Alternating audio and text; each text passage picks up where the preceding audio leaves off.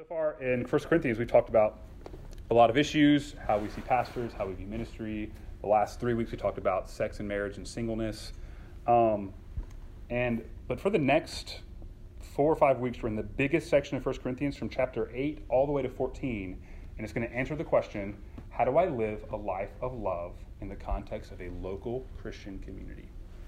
And today, uh, we're specifically going to talk about how do I exercise my legitimate God given rights in love.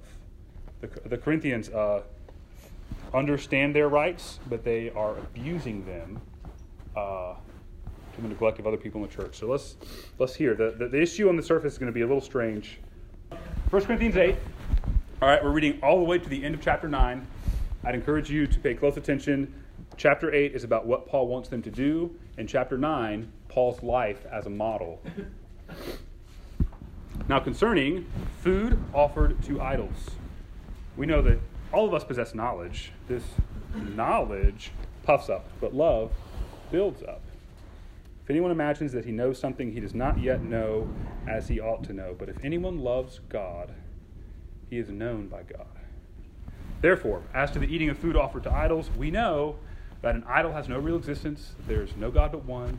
For although there, are, there may be so called gods in heaven or on earth, Indeed, there are many gods and many lords, yet for us there is one God, the Father, from whom are all things and for whom we exist, and one Lord, Jesus Christ, through whom are all things and through whom we exist.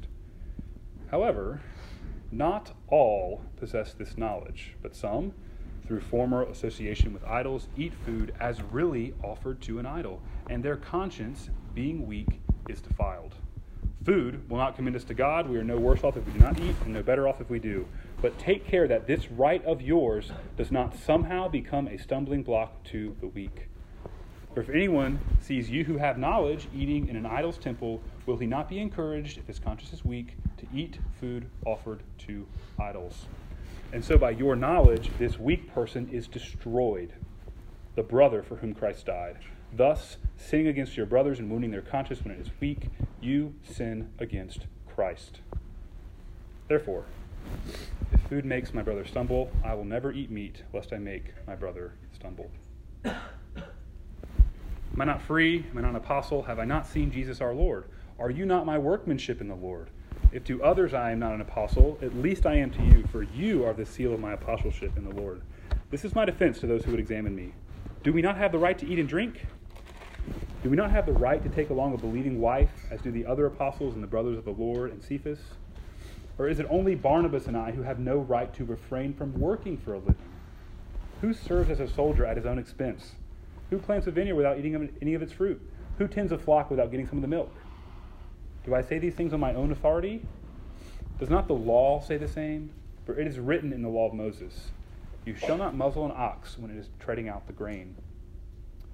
Is it for oxen that God is concerned? Does he not certainly speak for our sake? It was written for our sake. The plowman should plow in hope, and the thresher thresh in hope of sharing in the crop. If we have sown spiritual things among you, is it too much if we reap material things from you? If others share this rightful claim on you, do we not even more? Nevertheless, we have not made use of this right, but we endure anything rather than put an obstacle in the way of the gospel of Christ. Do you not know that those who are employed in the temple service get their food from the temple, and those who serve at the altar share in the sacrificial offerings?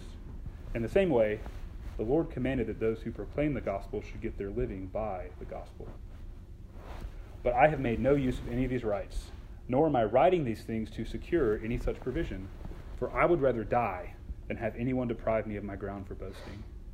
For if I preach the gospel, that gives me no ground for boasting, for necessity is laid upon me Woe to me if I do not preach the gospel. For if, I do, for if I do this of my own will, I have a reward. But if not of my own will, I am still entrusted with the stewardship. What then is my reward?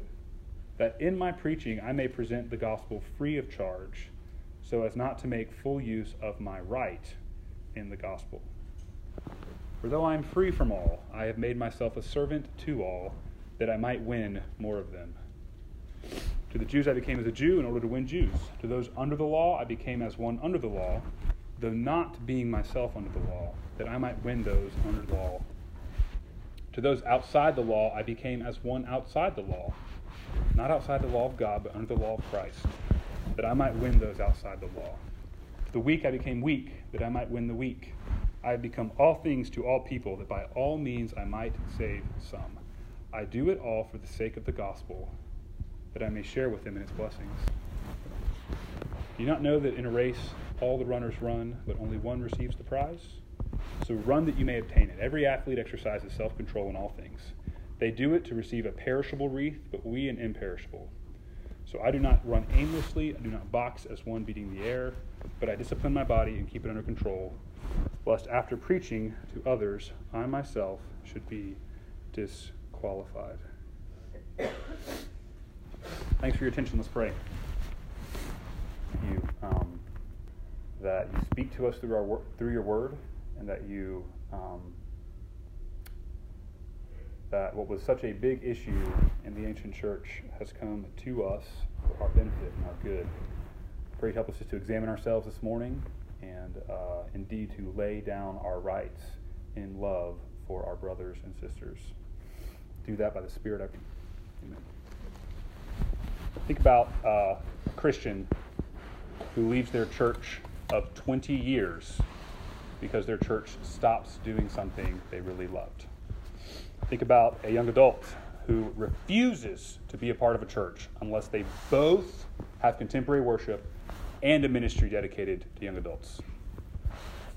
Think about a seminary student who breaks their old timey Southern Baptist seminary's strict non alcohol policy because they don't agree with it. They just want to practice their Christian freedom. Think about the Christian girl or guy who told when the way they dress might cause someone to stumble basically says, I am not responsible for other people's lack of self control. What do all these people have in common? They are Christians who insist on their personal rights. They're insisting on their right to worship the way they please, to serve the way they please, to be around people like them, to dress the way they want to, to eat and drink the things they want to drink. Um, all, and all these rights are, are God given, they're true. But what they also have in common is all of these people, in exercising their rights, they are as callous as Cain in Genesis 4 whom after he killed his brother said to God, Am I my brother's keeper? And the answer uh, this passage says this morning is yes, you are your brother's keeper. You are responsible before God to the lives of people around you, even the people who have wrong views about secondary issues. Even people who are wrong, and if you embraced, if you if you did what they wish you to do, it would really hinder your life and make it more inconvenient. You're responsible for them. And this, uh, this seems uh, very strange and against all of our inclinations and assumptions.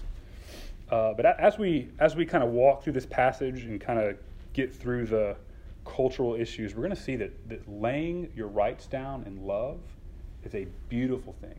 It's beautiful in God's sight. It looks just like Jesus. So, first, uh, see that the, some of the Corinthians were technically right about their rights. They were right about this big cultural issue whether they could eat food offered to idols. Uh, let's just jump there and I'll try to explain the big deal about this. Okay, look at verse 1.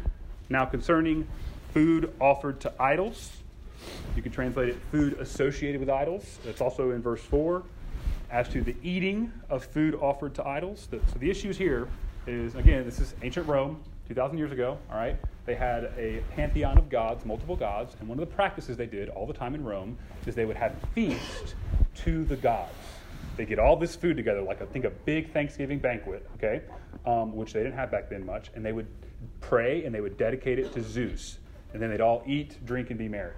Uh, sometimes the rich, uh, as their service to one of their gods, okay, they would dedicate, you know, all of their food to Apollos, and then they would serve the poor with this food dedicated to Apollo. Sometimes even butchers in the meat markets, before they sold their food, uh, would dedicate it to one of their idols.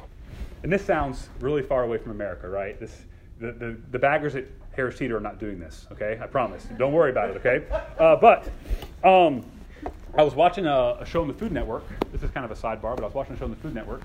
And uh, it was about this guy who travels over the world and eats. And he was in a restaurant in India.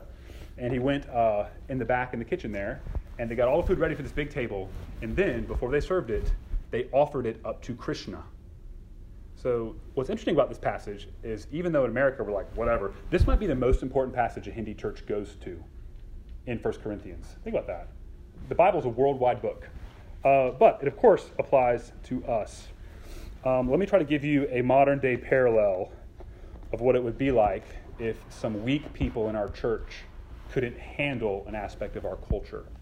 All right? Um, imagine if tomorrow some people in your local congregation decided that since uh, all media must be tainted with the evil American worldview, and so much of it is just immoral and all that things, that it is wrong for a Christian to use media. It's wrong to watch TV. It's wrong to Netflix. It's wrong to use a smartphone. Okay, it's wrong to, I don't know, be in, a, be in someone's house when they're watching TV. And if you did those things, you would cause them to stumble. Imagine how difficult it would be to bow to their wishes, right? I mean, most, most of you guys would immediately that, leave that church. They are so stupid. Oh my gosh. Let me tell you this story about the last church I was at, okay? They wouldn't let me watch Netflix. That's crazy. They were legalistic, right? I was out of there. Um, that's, that's, that's how big the issue is. If you're in Corinth and you can't eat food offered to idols, you can't participate in public life. You, you can barely go to the grocery store. And so some Corinthians trying to escape uh, the burden of these dumb, weak people who have bad biblical views, okay? They were saying, no, no, no, guys. Idols aren't real, okay? We have a right to eat whatever food we want to eat. Look at, uh, look at verse, uh, verse 1 and 2. Concerning food offered to idols, we know that we all, have, we all possess knowledge. This knowledge um, is in verse 4. Notice how Paul's quoting them, what they said to him. Therefore, as to the eating of food offered to idols, we know that an idol has no real existence uh, there's no God but one. And notice that Paul agrees. The Corinthians are right. Technically, they're on point here. He says in verse, uh, verse 6 For us, there is one God, the Father, from whom are all things and for whom we exist, and one Lord, Jesus Christ, through whom are all things and through whom we exist. And if I had time, we could just spend the entirety of our Sunday on verse 6 and talk about the Trinity. Do y'all see that? One God. And the one God is the Father and the Son and they have different roles. That's just really cool. It's all over the Bible. You can't escape it. It's so good. But uh, the big the point of this is that Paul agrees with the Corinthians. They are technically right about their right to eat food offered to idols. But look what they were doing in verse 7. There were some in the congregation who did not get it, who through former association with these gods eat it, eat food as if they really were worshiping a pagan god. And look at uh, Look at verse 11. Here, here's the result of the Corinthians enjoying food offered to idols. By your knowledge, this weak person is destroyed, the brother for whom Christ died. So the Corinthians are insisting on their rights. They are, they are right in what they're saying, but what they're doing is destroying other people in the congregation. They're actually and enjoying this thing they think they have the right to do, all right, they're preying upon the weak. And surely this is a terrible thing, right? It's worse, okay, to push over someone in a wheelchair than someone who can stand up, right? It's surely it's worse to yell at a child than at a peer. That's what the Corinthians are doing here. They're, they're abusing the weak for the sake of their rights. But unless you're going to be a missionary in India, uh, it doesn't seem to be a very relevant issue on its surface food offered to idols. But here's, here's the principle in this text that I think just has great relevance to us today. I'll say it twice, all right? Here's a principle a life of love surrenders its rights for the sake of others. I'll say that one more time. A life of love surrenders its rights for the sake of others. As Paul says, knowledge puffs up, but love builds just chew on this for a second, okay? There's, there's a reason there's some uncomfortable feelings in this room right now, and it is because, as an American, you have been told since the day you were born to insist upon your personal freedoms. We live in the land of the free, right? We you do what you want. I, so, who here watched Disney movies growing up? Okay, almost everyone. Good. I'm glad. Okay, I have been reintroduced to Disney movies since I have uh, a daughter, and uh, her favorite Disney movie right now is Mufan, also known as Mulan, which is just just hilarious, man. Two year olds are funny. I love them. Uh, but, okay, here's the basic plot of a Disney princess movie. All right, at least at least Mulan, Moana, Aladdin, whatever. Here's, here's this plot. Okay, your parents are stupid, and your community's expectations of you are wrong. So just do whatever's in your heart, and things will work out. Okay. Hey, Mulan, she was supposed to be a calm, nice, obedient girl, but she wanted to go fight battles and save her dad. So she does what she wants. She defies her parents and her community's expectations. Things work out. All right. Uh, we were even uh, this morning. We were trying to in a hurry. If you can imagine that on daylight savings time, we were in a rush. So we uh, we were just letting our girls listen to uh, Disney princess songs, and the Mulan song came on. Uh, but here, here are the lyrics. All right. Mulan, uh, Moana. Sorry, Moana's parents want her to stay in the island and be the chief. Okay, and lead her people. All right. Um, and she wants to go out on the ocean. Right. And here's, here's some lyrics from the little song she sings, this beautiful song that, da da da. Anyways, I, am to stop. I'm not to sing it, okay? But here she goes, here she goes, here she goes. I can lead with pride, I can make us strong. I can do what's right if I play along. But the voice inside sings a different song. And you know how the movie goes, right? The voice inside wins. Her community's expectations of her, her parents' expectations, they're wrong. You got to do you, right? That's, that's, the, that's the plot of Disney movies. You got to do you, and everything will work out. Here's the thing you guys have been ingrained, I have been ingrained to insist upon your personal rights since the day you started watching Disney. Okay? It's just, just be yourself and everything works out wonderfully. Okay? And, and this is hard to uproot in us.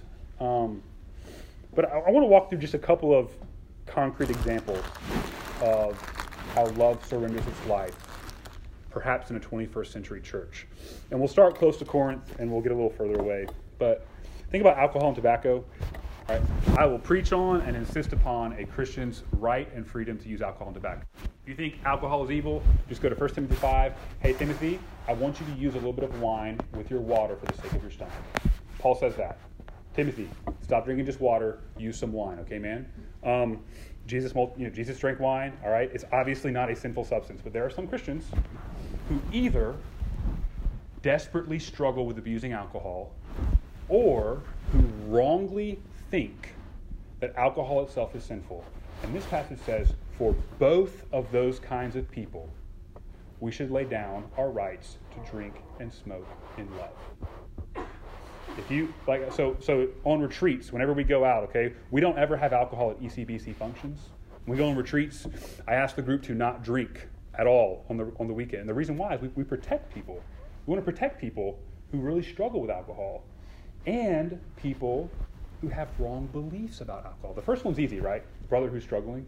The second one, we're like, they're legalistic, you know? This passage says, for the weaker brother, you lay down your rights in love. Um, a little f- further from Corinth, maybe a little closer to America, think about uh, the way we dress and present ourselves. I'll start with a funny story. Maybe it'll help. Uh, we were on fall retreat, and it wasn't very fally. It was like 78 the whole weekend. And so uh, I spent most of the weekend in my favorite clothes, uh, which include sandals called Chacos. Okay, and they're uh, they're these open-toed sandals, and we're the, the weekend went really well, and we were doing some like wrap-up comments. And uh, Chelsea, who will remain nameless, Chelsea, uh, she uh, she comes up to me, and I think she's partly joking and partly serious, and she said, "Leland." Uh, Le- Leland, uh, I've been so blessed by this trip, all these nice things, but I really had I really had trouble listening to you when you were wearing chacos. Like it, it, it, was a stumbling block. Your feet are so hideous, okay, that it was a stumbling block to me. I don't know if you said it that way. A- anyways, anyways, we can talk about it later. She can tell her side of the story. It's fine, okay. But seriously, this passage says, all right, if the chacos have to go, they have to go. Something as simple as the clothes I wear. A- amen. Okay? A- my first amen in my whole time in the church. Amen, okay? If, if, if the chacos have to go, they have to go. And guys, guys, this is about to get real personal, okay? Think, think about the issue of modesty, all right? Me, me and Sarah did high school ministry for years, and the girls were like, it is not my responsibility if the guys can't control their eyes. Passage says, actually, yes, it is.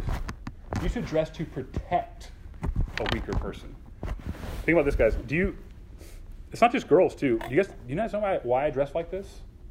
Okay, guys. If I if I had my way, it would be chacos and a knit T-shirt every Sunday. Okay, but I dress like this because there are people in our church who could not handle a pastor not having a jacket and a button down on Sundays. I get up to the I get up to the offertory prayer. None of you guys would notice, right? You don't care, okay? But there'd be 30 or 40 people in the room who'd just be like, Ugh. the moment I they saw me. Sandals at church, like, oh, no reverence for God, you know, whatever. And, and just for their sake, I dress like this. And that, that's what love requires, even something as simple as the way you dress. And I'll extend it a little bit more, this application. Um, surely, if Paul would call us to lay down our legitimate God given rights and love, surely he calls us to lay down our personal preferences about church life and love. Everybody here has preferences. Preferences are a good thing. Everyone here has personal preferences on the worship style of the church, on the way that ministries are designed, on how we do things. And they're all good, okay? And I could, you know, preferences are great things. But the moment they hinder my life in the church, the moment my preferences win over on the community's needs, they need to be laid down. Guys, if, if tomorrow East Cooper Baptist went to traditional worship only or whatever your least favorite is, okay? All right? I would, I would encourage, not command, encourage all of you to stay you, you can thrive. If you go with the right heart, you can thrive at any church that loves Jesus and worships him and preaches the Bible and talks about the gospel. Any church. Doesn't matter what the context is. If you, go, if you went across the, across the nations and they sung monk hymns for worship, you could thrive there. Love requires that we lay down our preferences. Guys, and I know a lot of people that make their personal preferences their personal convictions. I've had people in this church who I dearly love, like bloody face angry at me because something they wanted was not going to happen. They preferred it would happen and it wasn't going to happen. And they were just, and we're, we're tempted to hold on to those things. We've been taught that. So that's the demand of this passage that we lay down our lives and our rights and our preferences out of love, especially out of love for the weak, whether they're weak in their temptations or they're weak in their convictions. And this is not a fun thing. It's not something we long to do. It's something that's against our natures. But have you ever noticed how sacrifice is beautiful when other people are doing it? Um, I think one of the most redeeming things about Hurricane Harvey was uh, the pictures of people that were doing wonderful things. There was this one iconic picture from Hurricane Harvey in Texas where there was this guy knee deep in water, water for miles behind him, carrying this woman and her baby to safety. Presumably. and They didn't know if it was a girlfriend, wife, random stranger. I have no idea. But there's a guy carrying this, and it's just wonderful, you know? But I want you to think about his experience for a second. You ever walked in knee deep water? Okay, it's not really the easiest thing to do. And uh, I Googled, okay, the average weight of a woman in America is 150 pounds. Even if she's way lighter than that, okay? Guys, holding that like this for like 15 minutes, that's miserable, okay? It's heroic, but it's miserable. You know, you know how he feels? Bicep burning, this is the worst workout of my life, I want to die. That's how he feels. When he, that's, what the, that's the caption of the picture. I feel like my arms are going to explode, okay? Um, but, in, but, but objectively, that sacrifice is beautiful. And so all of chapter 9, all right, is about how a life that lays down its rights is a beautiful thing. It reflects Jesus, it's useful for him. Paul, Paul kind of waxes eloquent about his life. So look at, uh, look at uh, chapter 9. We start off with all of the rights that the Apostle Paul has. And if the Christianity had a hierarchy, if we had like a chain of command, we don't, okay? Uh, we're a very democratic religion, but uh, if Christianity did, apostles would be at the top, all right? Paul himself, look at this. Uh, this is the, uh, the middle of verse 9. Have I not seen Jesus our Lord? He has seen the risen Christ. If anybody has rights, it's Paul. Look at his rights. Uh, verse 4 Do we not have the right to eat and drink? Yes, we do. Verse 5 Do we not have the right to take along a believing wife, as the other apostles do? Um, again, we talked about singleness two weeks ago. Paul didn't always enjoy singleness. In fact, it was a sacrifice for him. All right? He had the right to have a believing wife. Verse 6 is the biggest one that he goes on for for about seven or eight verses. Is it only Barnabas and I who have no right to refrain from working for a living? Paul was not paid for his ministry. He, he would do apostolic ministry while working other jobs. And uh, he goes on for about six verses and he proves that it is an apostle's right, a pastor's right to get paid. Look at verse 9. It is written in the law of Moses, You shall not muzzle an ox when it treads out the grain. Is it for oxen that God is concerned? Certainly speak for our sake, for the sake of the apostles, for pastors. Notice the balance here. Paul insists that these rights are true, that believers have the right to get married, that they have the right to eat whatever they want, that they have the that pastors have the right to get paid. He insists on these rights, but he immediately lays them down when necessary out of love. Look what he's done. In spite of all of his rights. Look at verse 12. The second, little where the new paragraph starts. We have not made use of this right, but we endure anything rather than put an obstacle in the way of the gospel of Christ. Look at verse 15. I have made no use of any of these rights, nor am I writing these things to secure any provision. Here's the reason, verse 19. For though I am free from all, that in the gospel I am free from everybody, I have made myself a servant to all, that I might win more of them. Verse 22, here's, here's what it results in. I, the weak, I became weak that I might win the weak. I've become all things to all people, that by all means I might save some. Consider this for a second.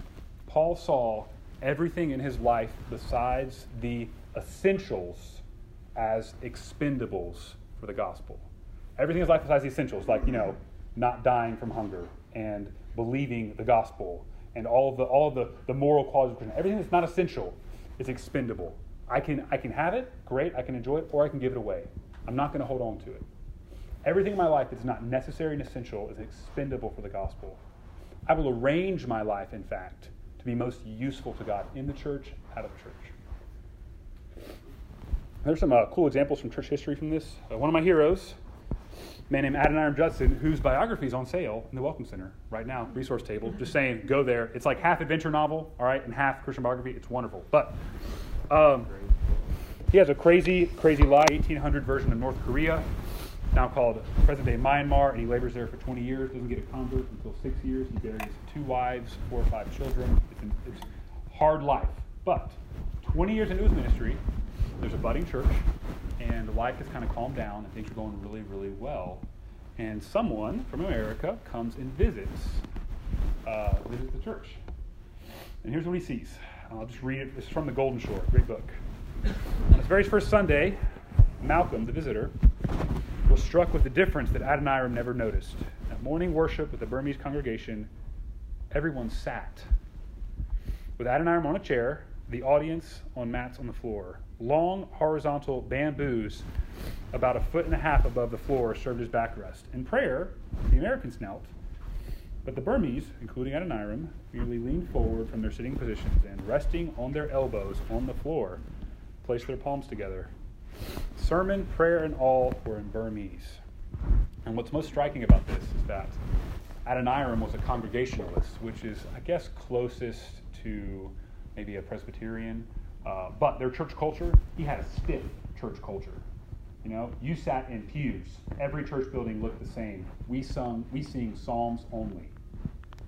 And he goes across the ocean and you know has these people with these powerful conversions. He could have very easily said, "Hey guys, here's how we do it. We got pews, we got hymns. You got to learn English. That's the best way to worship." But he lays all that down. That's that's wonderful. It's wonderful to see the gospel in a different culture and context, and someone adapt and lay down their rights for that. And wh- why is this? Why is sacrificing for others beautiful to us? Why are we drawn to people like the guy from Harvey, or Paul, or Judson? Why do we? Why do we love those things? I think it's because it reflects Christ. And I think what Paul is saying here is that a life that is laid down like his is a life that looks like Jesus. Consider this. Jesus, who is so familiar to us, all right, is the divine Son. He's existed eternally. He deserves all the praise of all humankind. He had the praise of angels in heaven. He has all the rights that anyone can have, innumerable rights rights to be worshiped, rights to be praised, rights to comfort. And he leaves heaven and takes on humanity. The book of Hebrews says that Jesus was made like us in every respect, without sin. The lawmaker becomes subject to his own law. The one who created becomes subject to his creation, now tainted with sin. He says of himself, The Son of Man came not to be served and give his life as a ransom for many. Jesus didn't just lay down his rights by becoming a man, but by dying. But that Christ laid down his right to fellowship with God and to be esteemed by others on the cross. He, he took the sins of us, who have always insisted on our own rights. He took our sins. He laid down his life out of love. He laid down his life this morning. This morning, because of the life of Jesus, you can have free access to God. You can be a son of the living God, future ruler of the universe. You can have his rights because he laid his own rights. I just encourage you to let your heart be warmed by the beauty of a life laid down for others. Let what you admire be Jesus laying down his rights and coming for the sake of others. And as you see that, as you rest and as, as you see that your salvation, your eternity rests on someone laying his rights down, all of a sudden, the songs we sing on Sunday are not that big of a deal, right? All of a sudden, not getting have a beer with my buddies because my Southern Baptist Seminary insists that it's evil wrongly, right? That's not a big deal. I'm happy to let that go. My right to eat mayonnaise, my right to get married, my right to wear chacos, my right to get a paycheck, okay? Those things are not a big deal in light of Jesus' life. And if you see him this morning and you relish in the life he laid down for you, you can go and lay down your life for others for the sake of the gospel. God wants to take your life where it is and radically and marvelously use it in the same way he used Paul. And he will do that as you intentionally arrange your life out love. Let's pray.